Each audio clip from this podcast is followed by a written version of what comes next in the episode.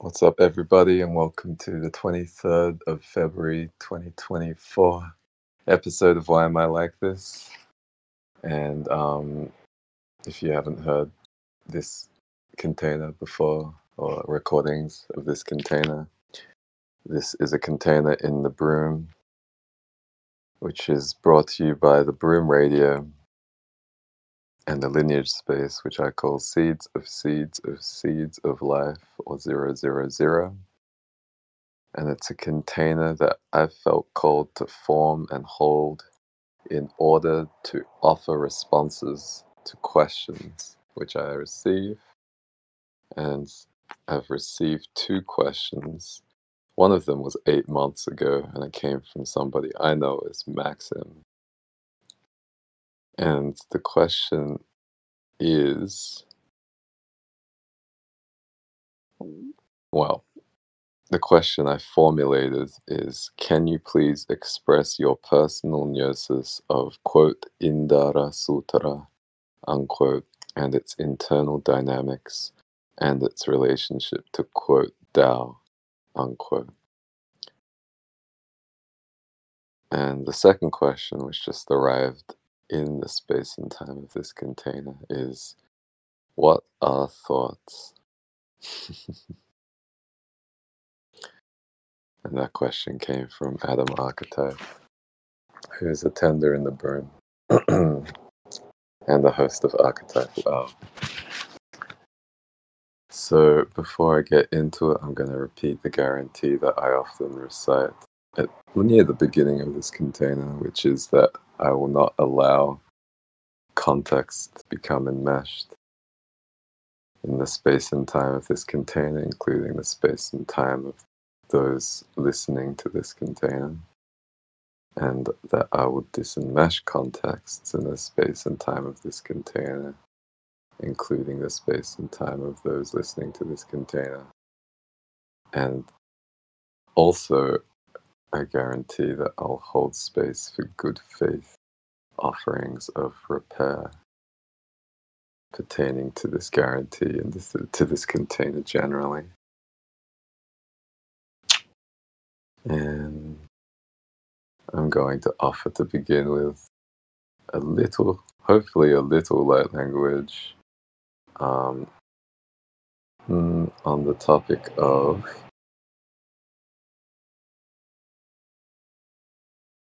well, the word that's coming through to me is like little kisses or like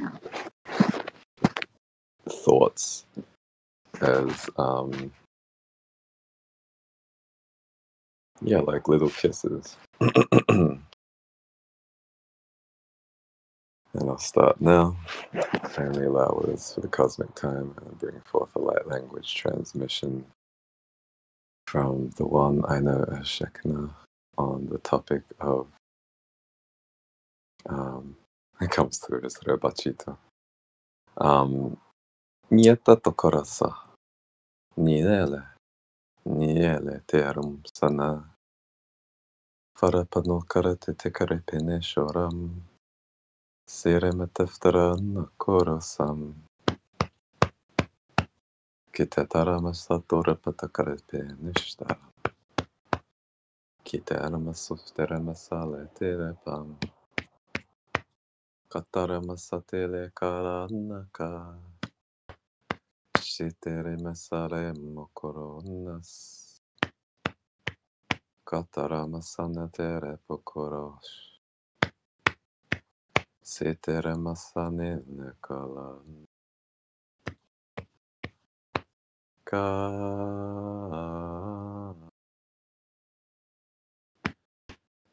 Ka.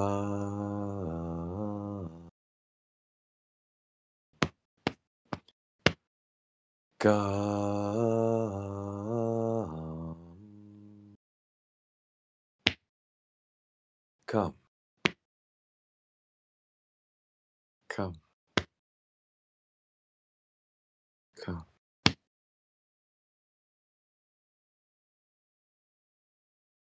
Come.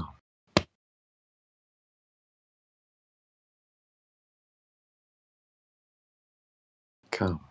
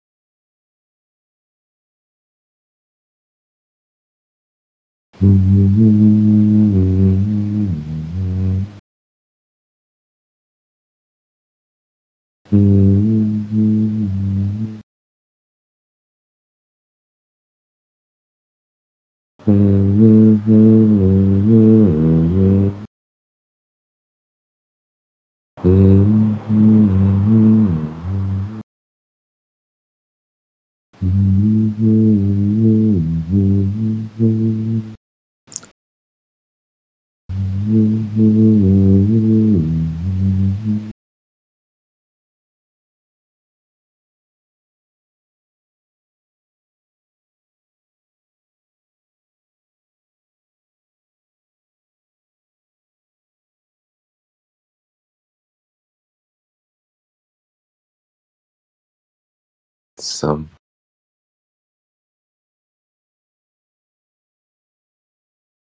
Some.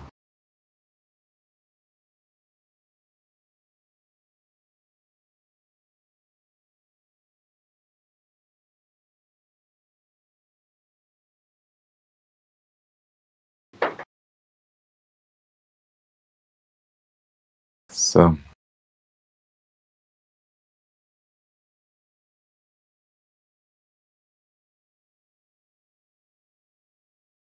Some.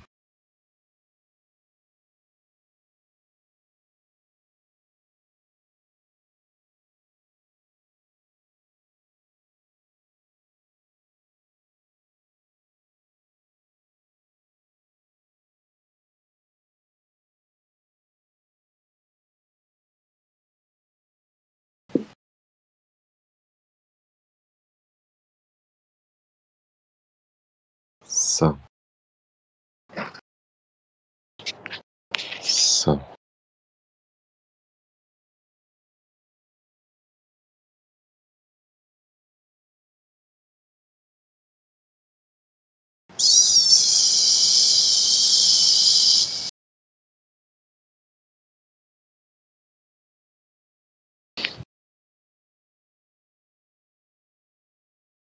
Some.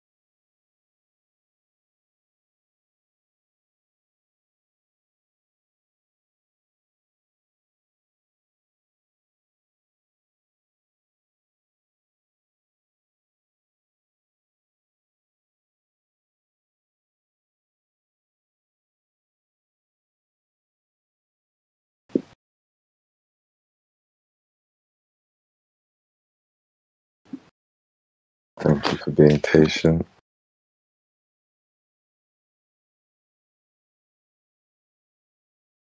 Hmm. I'm just sort of like bathing in the energies which I felt like I was inviting with the transmission.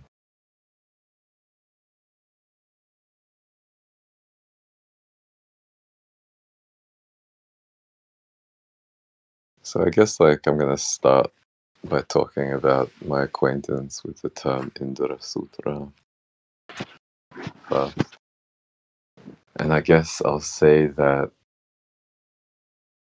the words Indra and Sutra don't really come to me via, I would say, my experience in this vessel, which is sort of meta, because I would say that um, the way that I experience gnosis, which comes through Indra Sutra, is that it feels like it comes through experience, which does not belong to my vessel. But I guess like the experience that does belong to my vessel of my acquaintance with the term Indra Sutra is that the first time I heard this term was when I was standing in a forest in Big Sur. Um, and I got to this forest having come from a roadside cafe around the area that is occupied by a pretty famous like retreat or institution called the Esalen Institute. And I would say that um, the first time I'd heard about the Esalen Institute was having watched the finale of Mad Men. And I guess without ruining Mad Men for anybody who might not have seen Mad Men or who might have seen it but forgotten the ending, who is also listening to this podcast, I'll say that in the final episode of Mad Men, there is a scene at the Esalen Institute, which is really close to where I was when I first heard the term Indra Sutra. And the other terms I heard when I heard the term Indra Sutra were Indra Kala and Indra Nidra. And I heard these terms after having had a session with one of my former teachers. His name is Wang Qian. And she is a teacher at, I think I'll call it a company, which is called um, the Taoist Light Institute. And she teaches out of Northern California, although my encounters with her were mostly online. And um, yeah, I'll say that I had a session with her after my friend Ara recommended that I consult a teacher that I trusted after having had um, some pretty difficult psychotic episodes around the end of 2021 slash the beginning of 2022.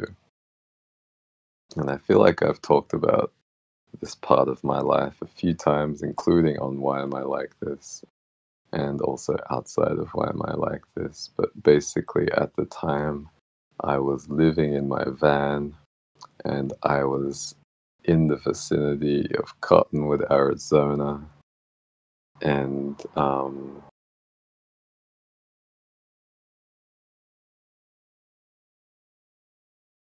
my ex came to visit me for Christmas and New Year.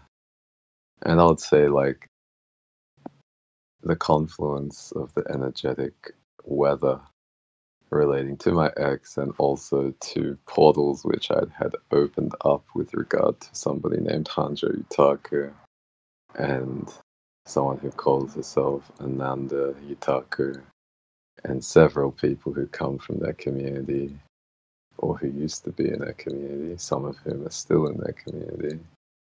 And also, I would say, the significant land work that's been, I would say, performed in reverence of the land called Arizona, and also in spite of the land called Arizona.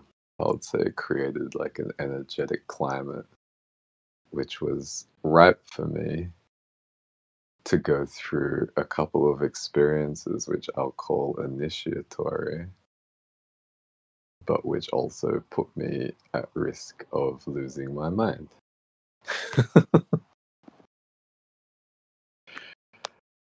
so I'll say that, like, when I first arrived in the area that I'm talking about around Cottonwood, Arizona, um,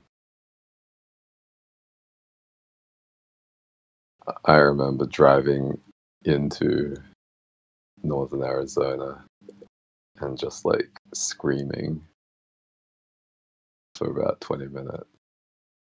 And then I parked at a rest area which looked over some of the mountains in northern Arizona.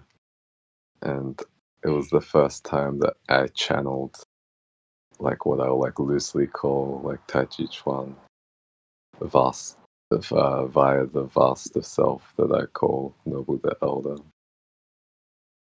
And at that point, I'd stopped screaming, and there were people around me. So I was just doing Tai Chi Chuan um, rather conspicuously and not screaming conspicuously. Um, and then some time passed, my ex joined me. The energetic weather got crazy. I spent four or five days having extremely vivid hallucinations of various timelines where the world ends.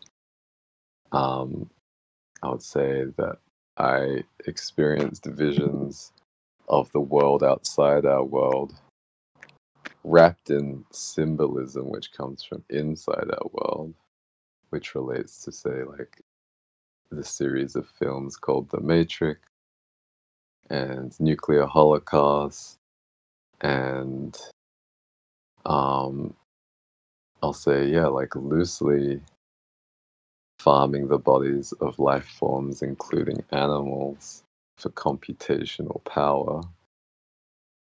Um, which I would say is like, according to my perspective now, which is still like formed karmically, is not inaccurate on a conceptual level but is inaccurate on a formal level because I would say that the world of forms outside of our world, which pun intended, quote, informs, unquote, the reality of our world has a very different form. I don't feel like computational power is harvested via wires. Um, I don't feel like our spirits appear like animals, let alone shaved animals, which need wires to be attached to them in order for our computational power to be harvested. Um, but conceptually, I feel like at some level, the idea that our experience ends up being nutritious to spirits outside of, or you could say, like, vaster than the world that we inhabit is true. And I would say, again, like we often talk about in the broom and also in Why Am I Like This, I think it's best and most cosmic to think of our world as the intelligence that arises within an organ of a body, and to think about how various organs in our body, via the orchestration of the intelligence of many cells within those organs, produce and consume different substances, including neurochemicals, hormones, um, yeah, I'd say even immaterial substances, if that makes any sense, that other organs also consume, and that this exchange of material and immaterial substance is what allows for the arising and the communing of intelligences within the body. And that's what I felt like I was getting some sense of as I was undergoing this like turbulent psychotic time around the beginning of 2022 and the end of 2021. And so after like four or five days of going through that, um, my ex at the time was pretty worried about me and ended up calling my friend. And then my friend asked me if there were any teachers I trusted. And um,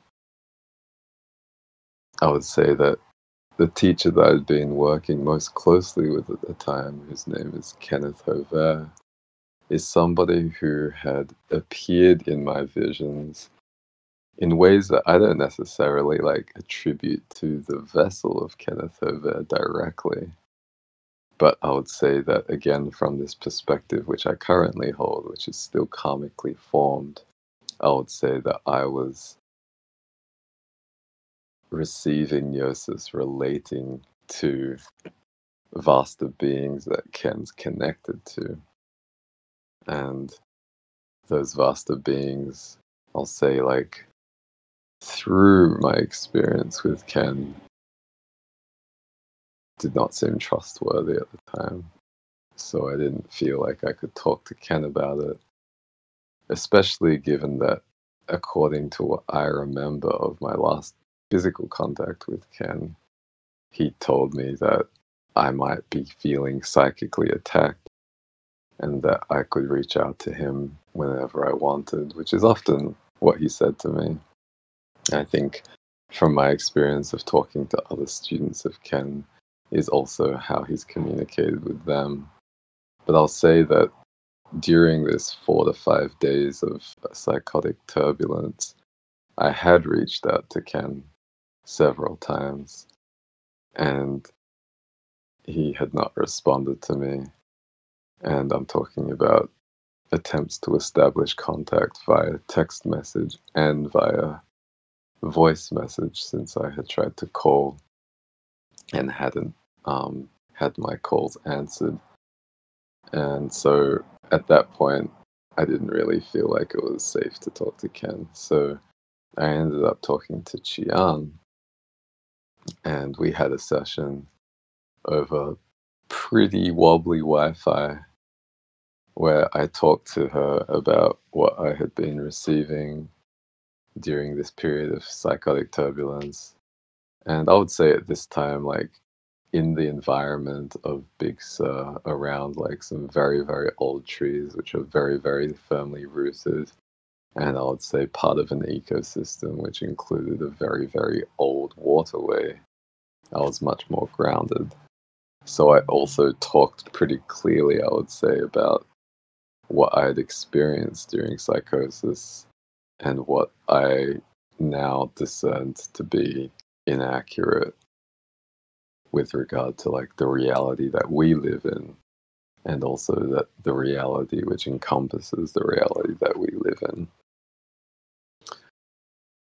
So i talked to Xian about what i had been channeling and what i felt was still valid or accurate according to my discernment and she told me that it still felt like i was a little bit ungrounded and i agreed and it felt true to me. And I asked my body, and my body said yes three times. So I took that on board. And then she said maybe I should go ground somewhere. And I told her where I was and that I felt like it was an appropriate place for me to be for the meeting and also for the post meeting integration. And then she told me to read the Heart Sutra once a day and I asked my body if I should accept that, and my body said yes. And then later, I asked my body if I should actually read the Heart Sutra And my body said no. Um, and the warning that Xian gave to me, like with regard to the Heart Sutra, was to be careful where I read it because it might make me too open. Which I would say that at the time and now my body says is true. Um, but I was sort of counseled just to accept what she told me anyway. And as I was like basically in the parking lot of the place that we were staying in Big Sur, that's how I kind of like opened up to my gnosis of what Indra Sutra means. So you might recognize the correspondence between the word sutra in Heart Sutra and um, the word sutra in Indra Sutra. And I'd say that the difference is basically one um, of locality. Like the word sutra in Sanskrit basically means like thread. And the word sutra, I would say, is most closely related to a language which is Dravidian in nature called Malayalam. And it's kind of like Sanskrit a lot of the time, except it has more vowels. So sutara instead of sutra. And I would say that it also means thread, but I would say more in the sense of like connection. And I would say that these words are often like articulated with regard to forms that exist when those words are being used. So I would say that like connection is sort of like a pretty abstract form, which I would say is difficult to understand materially in a permanent way in the time in which the word sutra was used. And like nowadays, we might talk about connection in the form of like Wi Fi or like Bluetooth.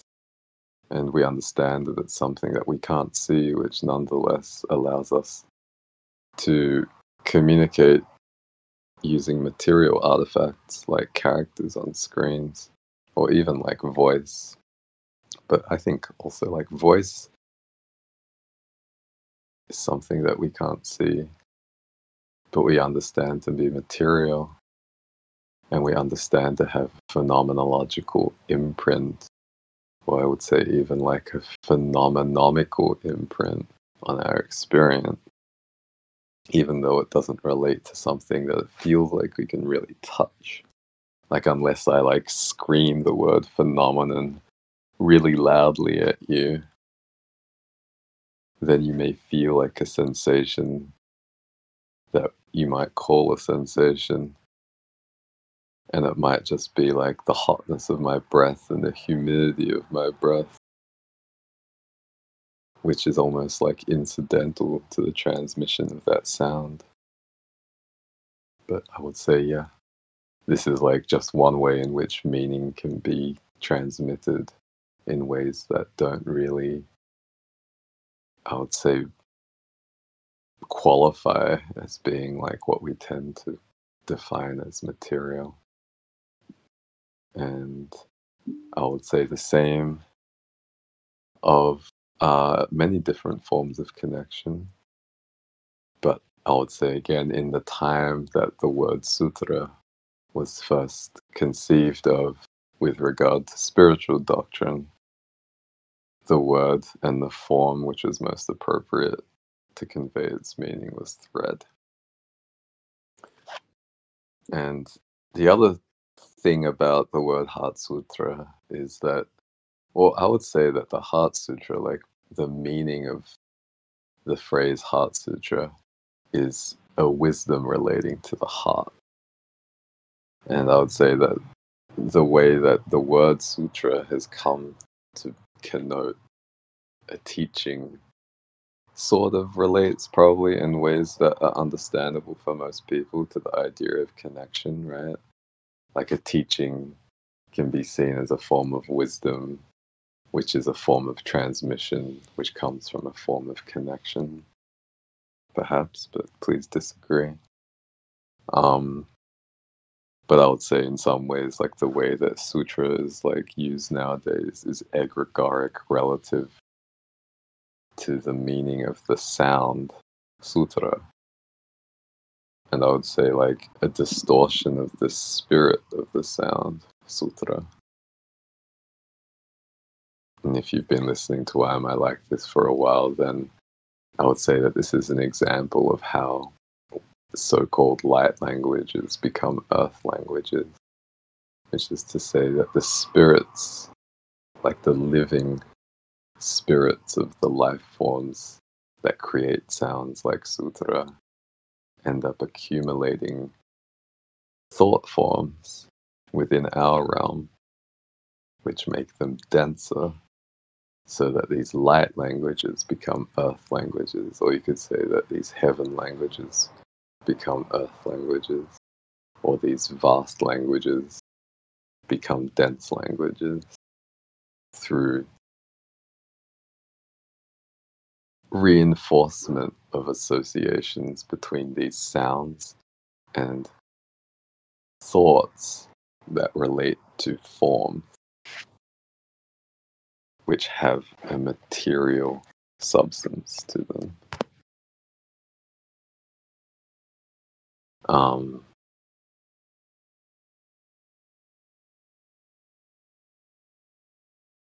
yeah. So I would say like the other correspondence between the term Heart Sutra and Indara Sutara, besides the sounds, beside the connection between teachings and wisdoms that come from transmission due to connection to vaster beings, is that in my gnosis, Indara Sutara lives in a heart space, and I would say it's the context of space and time, which is in the subtle organ of the heart space.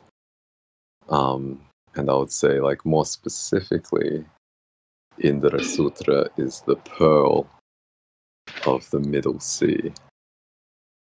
And Indara etymologically means pearl. So Indara Sutara means the pearl of connection from my perspective of the perspective of my lineages. And you could say that it's an artifact which forms due to, you could say, like metaphorically, the mineral content of the middle sea of the subtle body, which tends to be fed chiefly by the heart chakra, the solar plexus, and the throat chakra. But of course, as we've talked about in the broom and in Why Am I Like This, and sometimes outside of the broom, these chakras can themselves be corded to other chakras and also to other spirits outside of our spirit or outside of our subtle body, such that these seas can become what I would call polluted and therefore the pearl of connection can become somewhat distorted.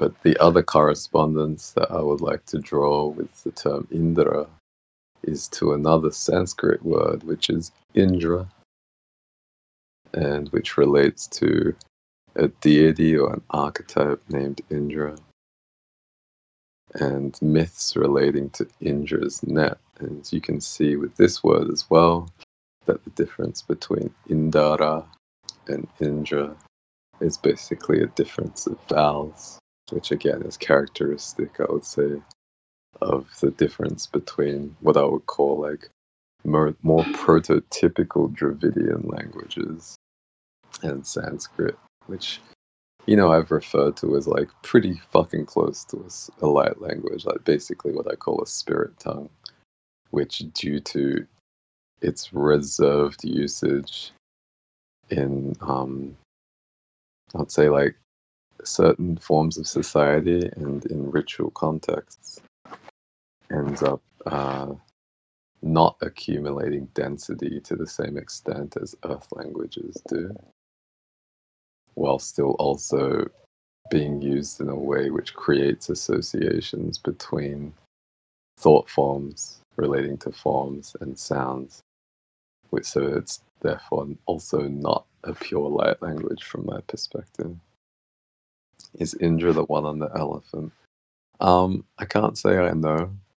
And I think like that's part of like the way I tend to relate to teachings that come from like Dravidian lineages and why I was so surprised to hear the term Indara Sutara as I was reflecting on this session I had with Qian um, after this like period of psychotic turbulence.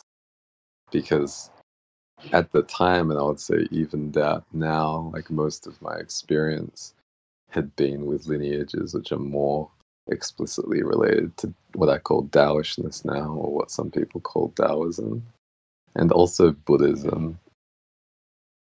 And I would say that it's clear to me how my ancestral lineages connect to lineages which are known as Taoism and Buddhism, and less clear to me how my lineages,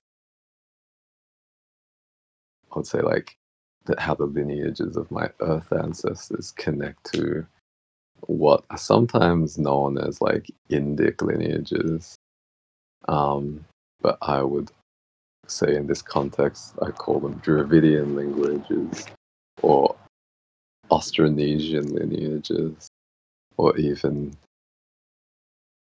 indigenous lineages of Malaya. Um, so yeah, like my actual present life experience with like Indic lineages is really small, so I can't really tell you if Indra is the one on the elephant. But Adam says yes, and I feel like that's true. And I would say that um, my understanding of the myth relating to Indra's net is that it essentially like constitutes the matrix of our reality. And it's also, I would say, like a weaving of threads of space and time which themselves are fabrications of soul. So when I say that, like Indara Sutara, sometimes when I say that it relates to the etheric soul, I'll say like it's a term of art because I feel like what a soul is relates to a quantization of the music of reality. And that quantization can happen at different scales.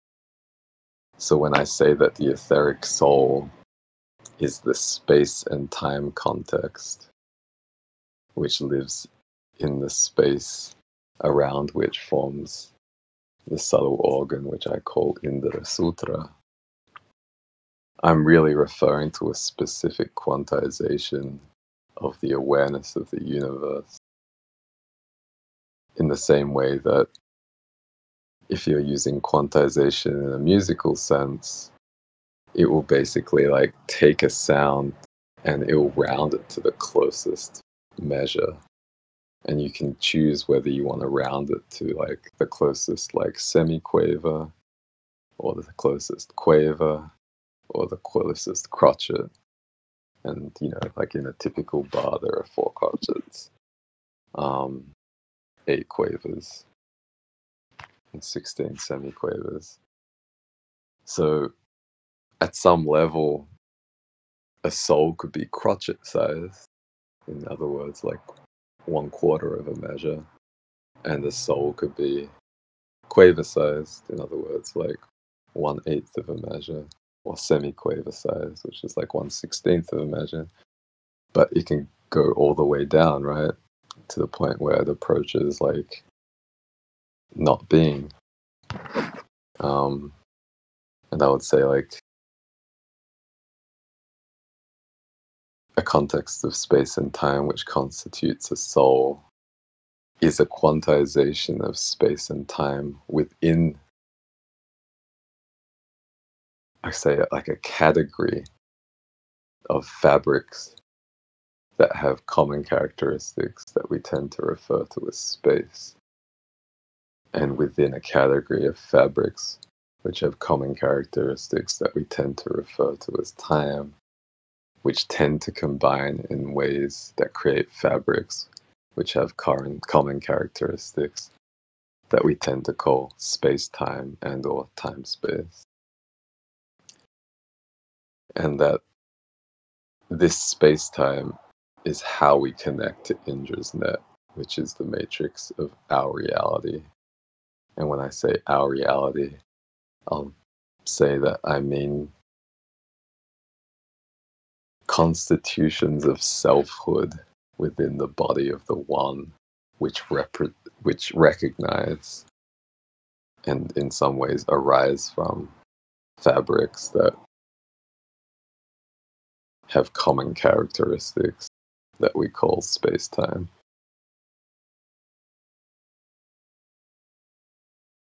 Mm.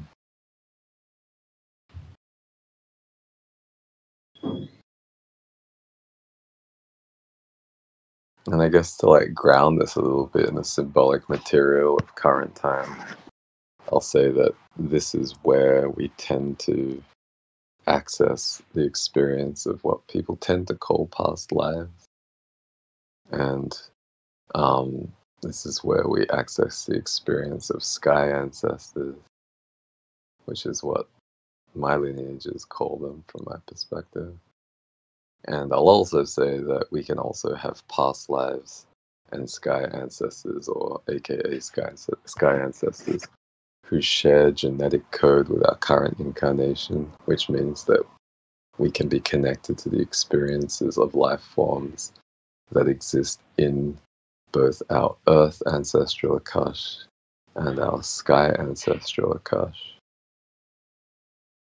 and that we may connect more strongly with those ancestors because we have that affinity both at the genetic level of ether and at the genetic level of our bodies, also known as DNA, and to an extent, um, epigenetic marking.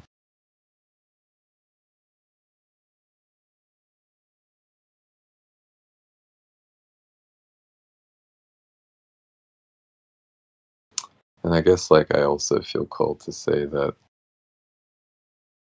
most of my gnosis of Dravidian lineages comes from sky ancestry, not from earth ancestry. But I'll say that because many of my earth ancestors have had experience with land that was occupied by my, I would say, people who shared earth ancestry with my sky ancestors, then I would say it's like through like the I'll say the overlapping sounds and the cymatic doorways which are opened up by those overlapping sounds, which I receive gnosis of concepts like Indara Sutara and Indra Kala and Indra Nidra. Um, and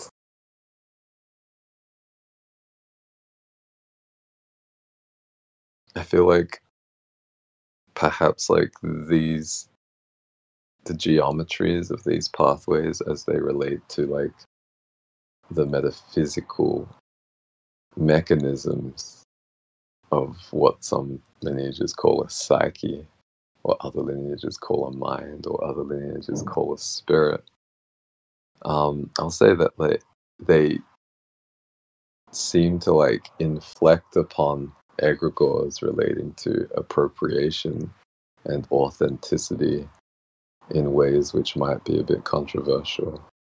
Because I feel like in current time and in the spiritual climate of current time, we tend to think of authenticity in a way that is, I'll say, overly anchored to like the the appearance of a practitioner and how easily I would say we are able to draw associations between their appearance and ancestral lineages, which I'd say is like mostly based on egregoric ideas of how people who occupied certain lands and had certain experiences look. And I would say that, like, if that accounts for any ancestral ties at all, it only accounts for earth ancestral ties. But I would say it does so in a way which is unclean. Um, and yeah, like I said, like overly anchored towards appearances and egregores around what people who did certain things look like. And I would say it doesn't account for sky ancestry at all. Which is not to say that like ungrounded appropriation doesn't exist. But I would say that especially if someone's really well grounded, then they can pick up on links between their sky ancestors and their current vessel, which may appear unexplainable or only explainable by egregores known as appropriation to people outside of that relationship between the vessel and its sky ancestors, which is to say that somebody who looks like they have no connection to Dravidian lineages may have a strong connection to Dravidian lineages than somebody who looks like they have an earth ancestral connection to Dravidian lineages. Um, or you could say like somebody who looks like a white person may have a stronger connection to like Indic lineages than someone who looks like a Desi. And that person who looks like a Desi might have stronger connections to, let's say, Nordic Fey lineages than someone who looks like a Scandinavian person.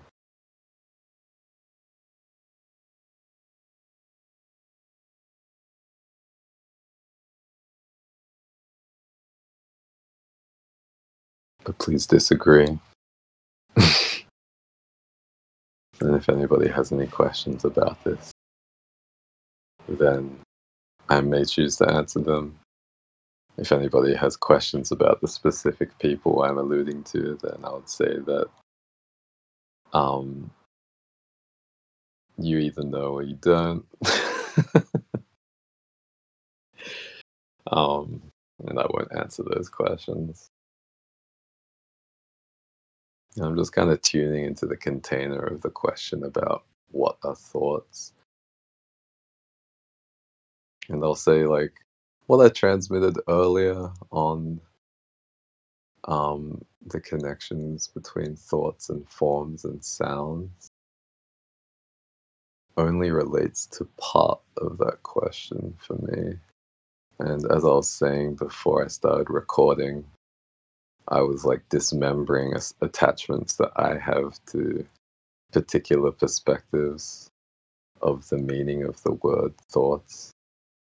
And then I was dismembering my attachment to, I would say, meaning which relates to that experience primordial to thoughts.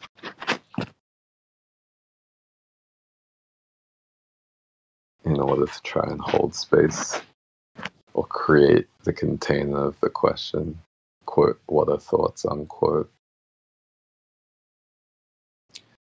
And I guess like when I scry that container outside of time to see what meaning I'll say has been marinating or fermenting in that container. I'll say when I scry that container so I can see what is harvestable about what has been computed by the intelligence of that container of space and time, which I feel like connects to what I was saying previously about computational power being harvested in our realm by bodies which encompass our realm. I'll say that what comes up for me when I look into that container is that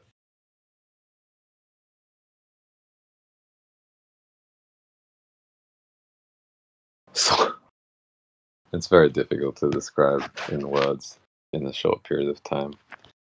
But I'll say that when soul, or like the music of reality or the divine, is quantized, like at the bar level, or at the phrase level, or at the crotchet level, or at the quaver, or at the semi-quaver level, or levels which are like denser than those levels, then those different like quanta of soul can interact. And I would say that when they interact, sometimes they collide. And when they collide, sometimes more disintegration of soul happens. And I'll say that sometimes entanglement forms between these particles of soul. And then I would say that sometimes that entanglement becomes what I would call enmeshment. And I would say that the difference between enmeshment and entanglement relates to how much experience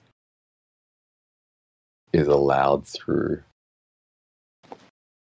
a particular geometry of quantized soul. And I would say that the threshold for what con- constitutes entanglement and what constitutes enmeshment is different at different levels of consciousness. Or I would say um, at different levels of reality.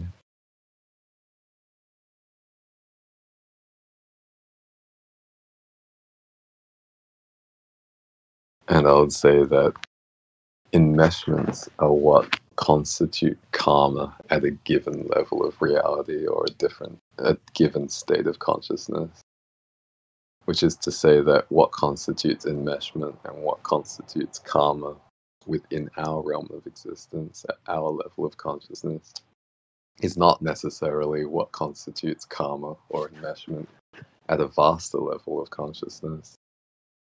But i would say that in order to maintain the structure of the body of the one from this perspective of the body of the one, certain levels of consciousness need to maintain, um, I would say, like a hierarchy or structure that allows for structured communication within the body of the one and therefore like healthy functioning of the body of the one. So within our realm of reality, there's a certain threshold which defines um, the difference between crystalline transmission of experience, which I would call like arising from entanglement, or structures of karma, which I would say like structure our realm. And then below that threshold of entanglement, I would say there is enmeshment, which constitutes karma within our realm, which can be released without destroying the structure of our realm within an overall structure of the consciousness of the body of the one. And I would say that, like, certain formations of karma constitute forms, as in material forms or matter.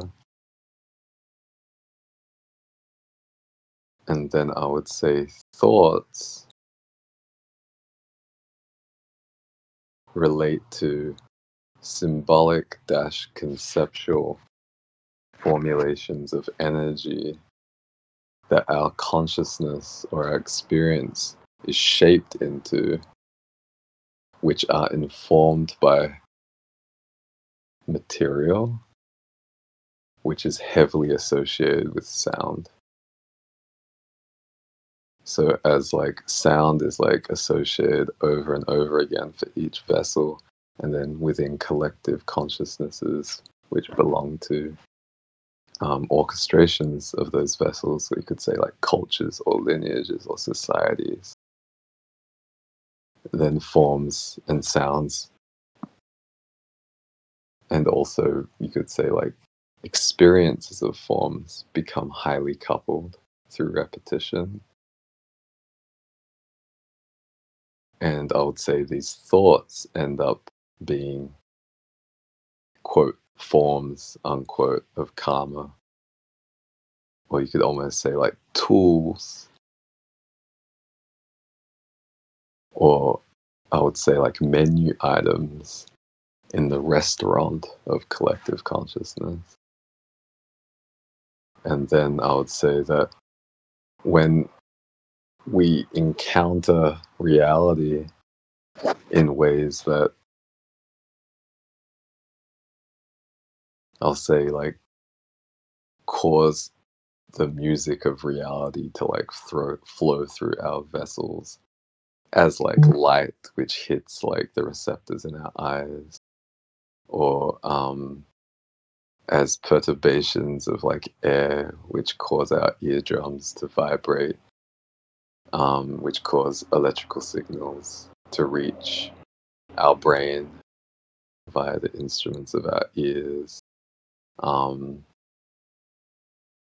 yeah, I'll say like via electrical signals which arise from the compression and the expansion of um, certain mechanisms within the cells of our body, which we relate to as touch then I would say like the music which arises from the transmissions of like electricity or electromagnetic energy or light, um, then basically like find matches amongst the menu items within like this so-called like restaurant of collective consciousness, which I would say constitute or consist of repetitive associations between experiences and material and sounds.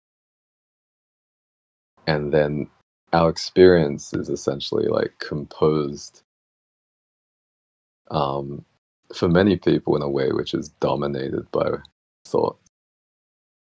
But I feel like there's also space within this like container to understand how experience can be like vaster than and inclusive of thoughts without being dominated by thoughts.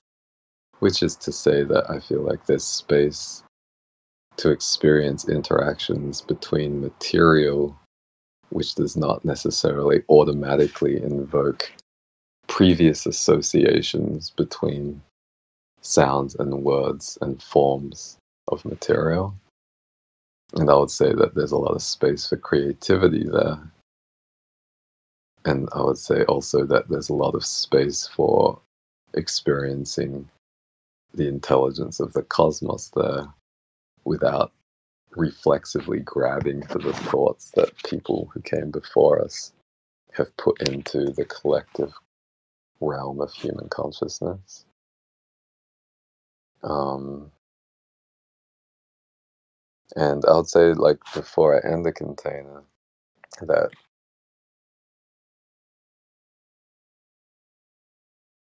part of the reason that we have Bluetooth and part of the reason that we have Wi Fi is because people were able to suspend the reflexive attachment to thought forms that other people had had before.